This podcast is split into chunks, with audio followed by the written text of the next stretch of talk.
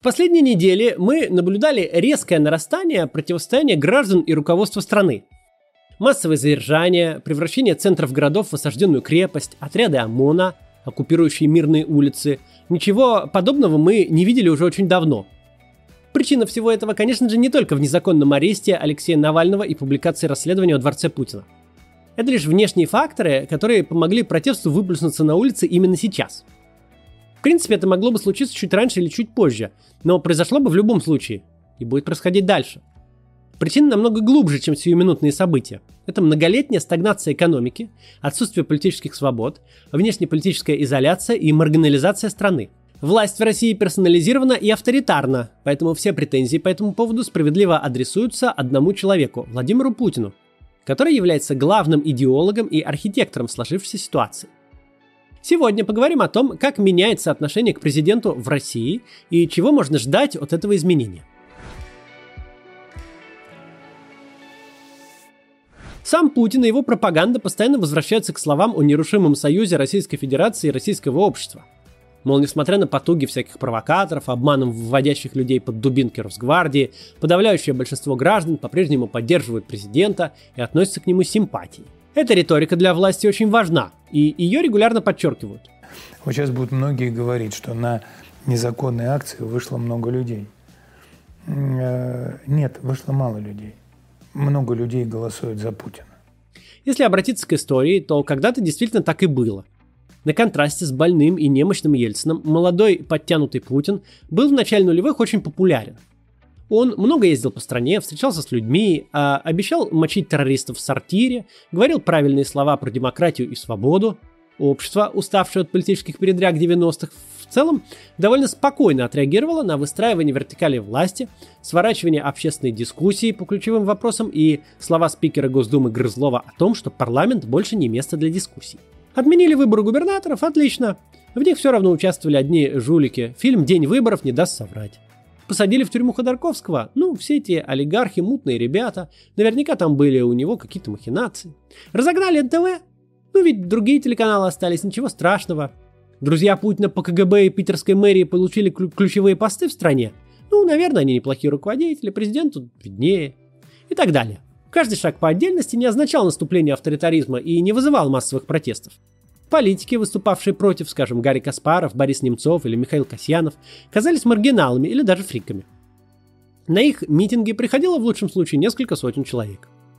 Зато благодаря либеральным реформам начала нулевых и резкому росту цен на нефть вырос уровень жизни россиян.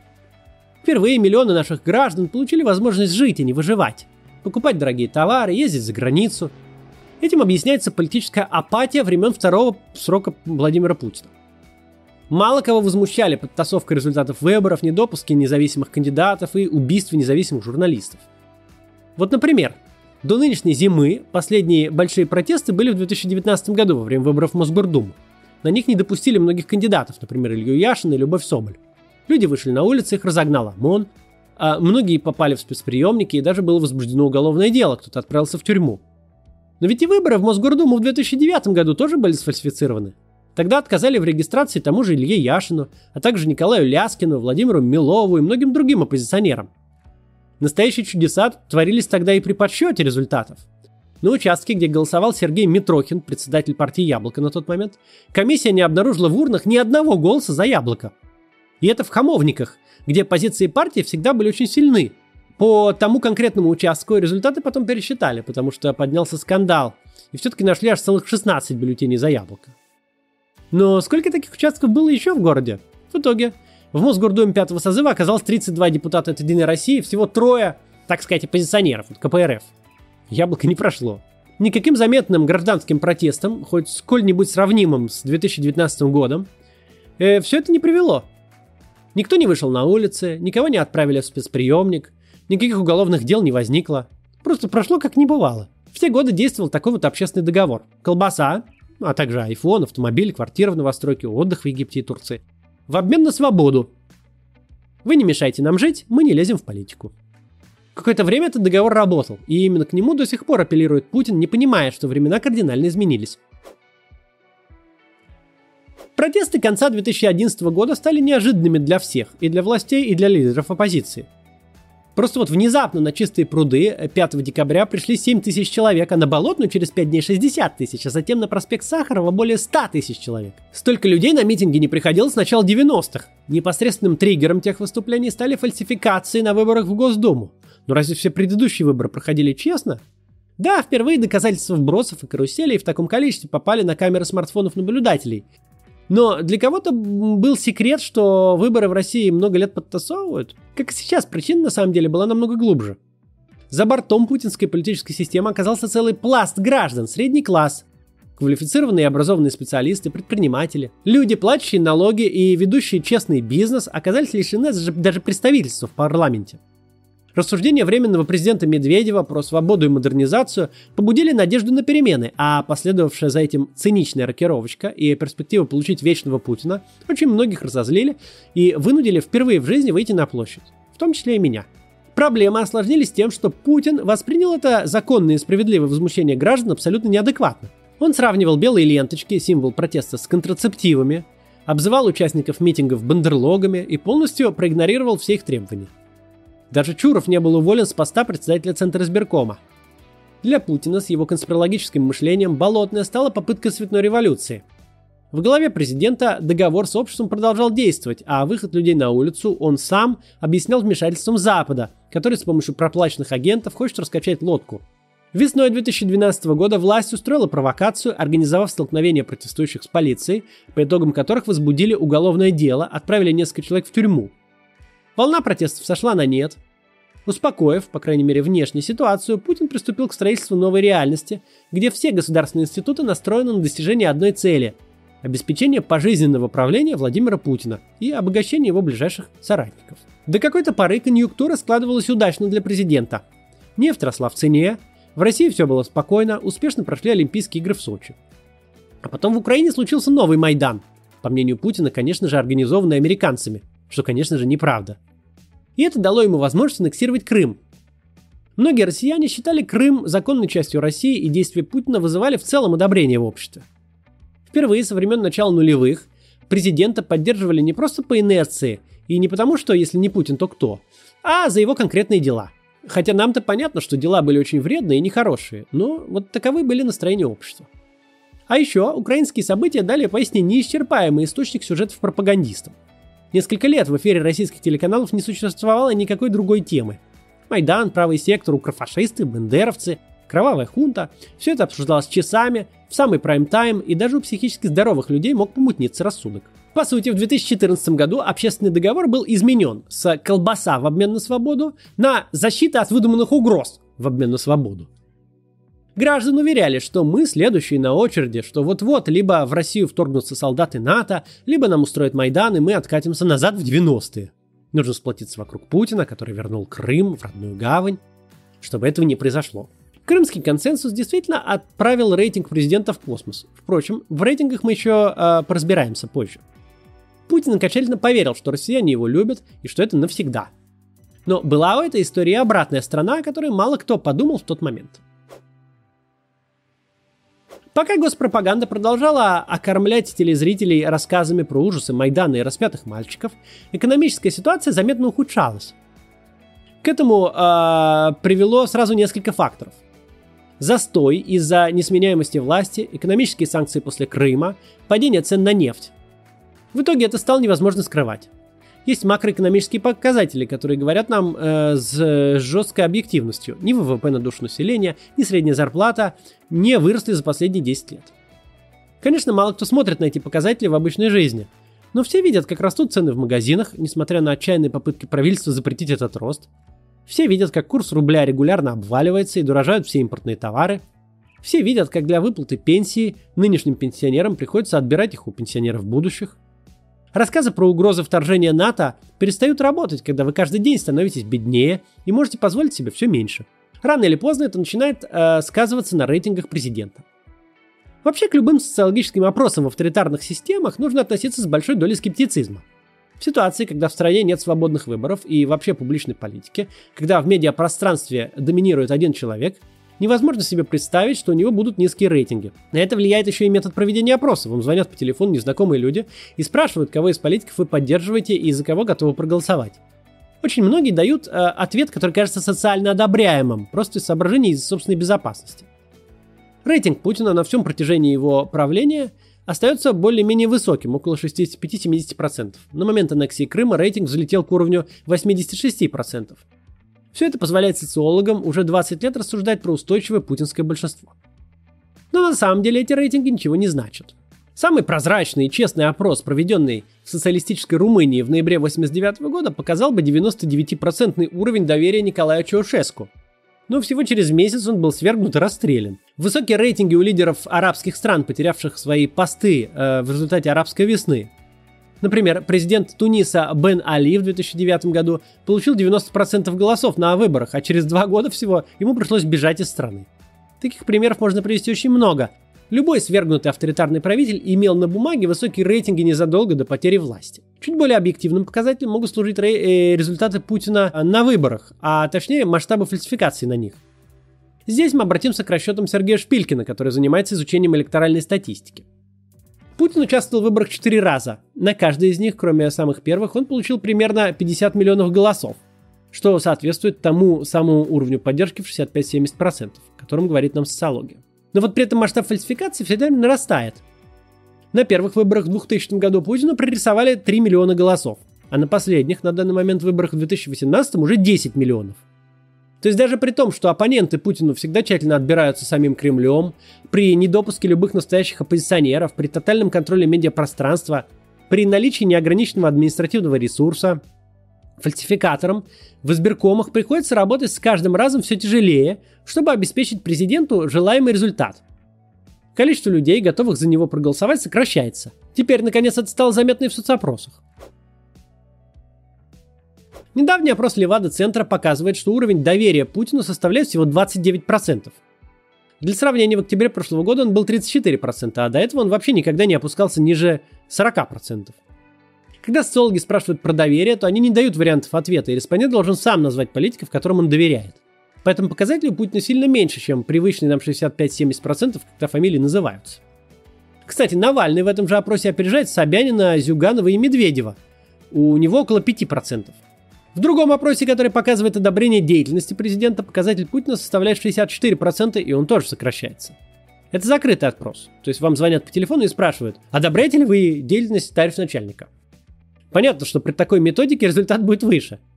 Однако есть одна очень важная тенденция. Если смотреть на возрастную категорию, которая сомневается в действиях президента, то это люди от 18 до 24. В этой группе уровень одобрения снизился сразу на 17% и составляет сейчас 51%. Это вот при звонке вот таком вот «Здрасте, одобряете ли действия товарища начальника?» хм. У людей в возрасте 25-39 лет тоже появились вопросы к правильности принимаемых решений. Сейчас деятельность Путина одобряет 57% опрошенных, а годом ранее было 62%. Результаты другого опроса про отношение к тому, что происходит в стране, меняются в зависимости от источника информации, который использует человек. Половина тех, кто получает информацию из социальных сетей и из интернет-СМИ, не согласны с тем, что страна идет в правильном направлении. При этом 58% тех, кто смотрит телевизор, считают, что все правильно. Из этих цифр можно сделать несколько очень важных выводов. Во-первых, Путин теряет молодежь.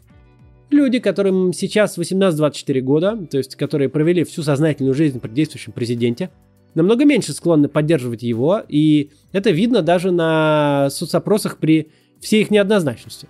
Думается, что среди людей в возрасте 15-17 лет рейтинг Путина еще ниже. А ведь в 2024, когда должны состояться следующие президентские выборы, они уже тоже получат право голоса. Правда, возможно, их убедят, что голосовать не стоит, нет смысла и стоит остаться дома. Это постоянная тактика Кремля э, на трудных выборах, но об этом как-нибудь другой раз поговорим. Во-вторых, госпропаганда становится все менее эффективной. Не потому, что плохо работает, вернее, не только потому, а в основном потому, что используемые ей медиаресурсы теряют монополию. Расследование ФБК про дворец Путина многократно произошло по, охвату все федеральные телеканалы вместе взятые. При наличии такого ресурса становится уже не очень важно, что там бормочет в телевизоре Соловьев с Киселевым. Путинская политическая система держится на том, что через телевизор людям продают несуществующую картину мира, а потом на выборах зрители голосуют за действующую власть, наслушавшись рассказов про угрозы с Запада, возврат в 90-е и прочее. Мир этот вымышленный, никакой угрозы с Запада нет, и никаких новых 90-х не будет. Никто э, не хочет на нас напасть и развалить или захватить ресурс. Теперь по этому вымышленному миру нанесен серьезный удар. Путин предстал перед гражданами не как великий правитель, спасающий нас от ужасов гражданской войны, а как мелкий злопамятный чиновник, который наворовал себе на дворец, а потом измазал ядом трусы политического оппонента. Это важное событие для авторитарного режима. Правитель перестает казаться недосягаемо великим, он становится смешным, его склад грязи и аквадискотеку обсуждают как бабушки на лавочке у подъезда, так и сотрудники администрации в кремлевских коридорах. А король-то голый, говорит кто-то, и это тут становится очевидным уже всем остальным. Есть и более наглядный пример падения популярности Путина.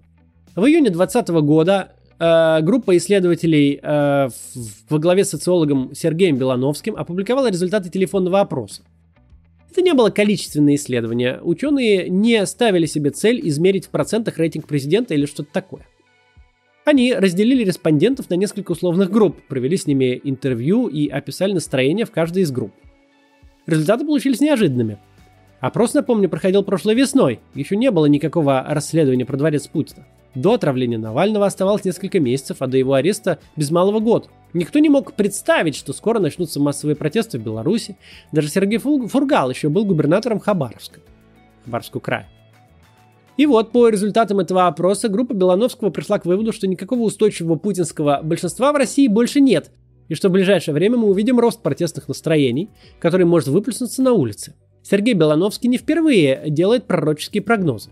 Весной 2011 года, более чем за полгода до подделки думских выборов и последовавших за этим митингов на Болотной и Сахарова, он предсказал неизбежные массовые протесты, хотя в тот момент поверить в это было просто невозможно. На оппозиционные митинги в буквальном смысле почти никто не приходил. 50-100 человек, это было хорошим результатом. В этот раз Белановский увидел в российском обществе следующие группы. Демократическая оппозиция.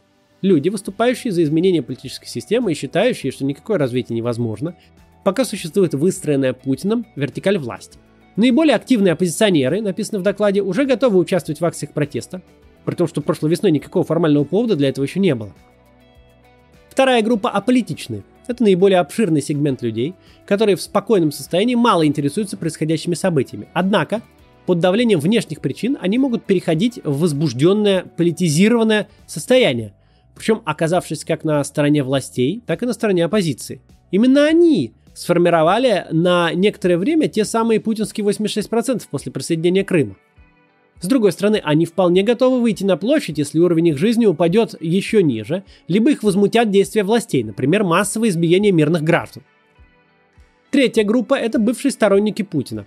Это сталинисты и имперцы, недовольные слишком мягким курсом президента и отсутствием сильной руки. Это не самая многочисленная и к тому же разобщенная группа. Для объединения им необходим лидер, олицетворяющий их идеи. Сегодня представители этого сегмента такого лидера не видят. Все три перечисленных группы – это оппозиция действующей власти. Но есть у нее и сторонники. Кто же туда входит? Во-первых, конъюнктурщики, то есть люди, напрямую зависящие от нынешнего режима. Это чиновники, силовики, руководители бюджетных учреждений. Они поддерживают Путина неискренне и будут делать это лишь до тех пор, пока у него есть ресурсы для их содержания. Во-вторых, самые пожилые люди, как правило, старше 75 лет. Для них характерна позиция бывала и хуже, и они не испытывают никакого желания участвовать в политической деятельности. В-третьих, так называемые хранители статуса КВО. Это люди, боящиеся перемен и того самого скатывания обратно в 90-е. Зачастую эти люди с небольшой зарплатой или пенсией, не желающие потерять даже то немногое, что у них есть. Главный вывод, который делает Белановский, в российском обществе происходят серьезные идеологические изменения – государственная провластная пропаганда перестала действовать. Во всех сегментах общества она вызывает все больше неприятия. Основным объектом негативных высказываний стал лично президент Путин. В основном претензии к нему то, что он не оправдал возлагавшихся на него надежд и выстроил государственную систему, которая не работает. Значительная часть респондентов считает, что сложившаяся ситуация может привести к серьезным социально-политическим потрясениям в стране и началу массовых протестов, если для них будет повод – к исследованию Белановского после его публикации было очень много вопросов. Мол, оно не репрезентативное и проводилось в самом начале пандемии, когда все были взволнованы, и потому типа верить его выводам нельзя. Но спустя почти год мы видим, как происходит ровно то, о чем предупреждали социологи. Как только для протеста появился формальный повод, незаконный арест Навального и публикация расследования про дворец Путина, люди вышли на улицы. Почти половина протестующих сделала это впервые. Это как раз бывшие аполитичные, перешедшие на сторону оппозиции под влиянием существующих событий. Жесткие действия силовиков, перекрытие центров городов, закрытие метро, штрафы и аресты – все это начало действовать и на остальные категории аполитичных, заставляя сопереживать и тоже по мере возможности участвовать в протесте, например, подписываться на оппозиционных политиков и донейтить на общественные проекты средства.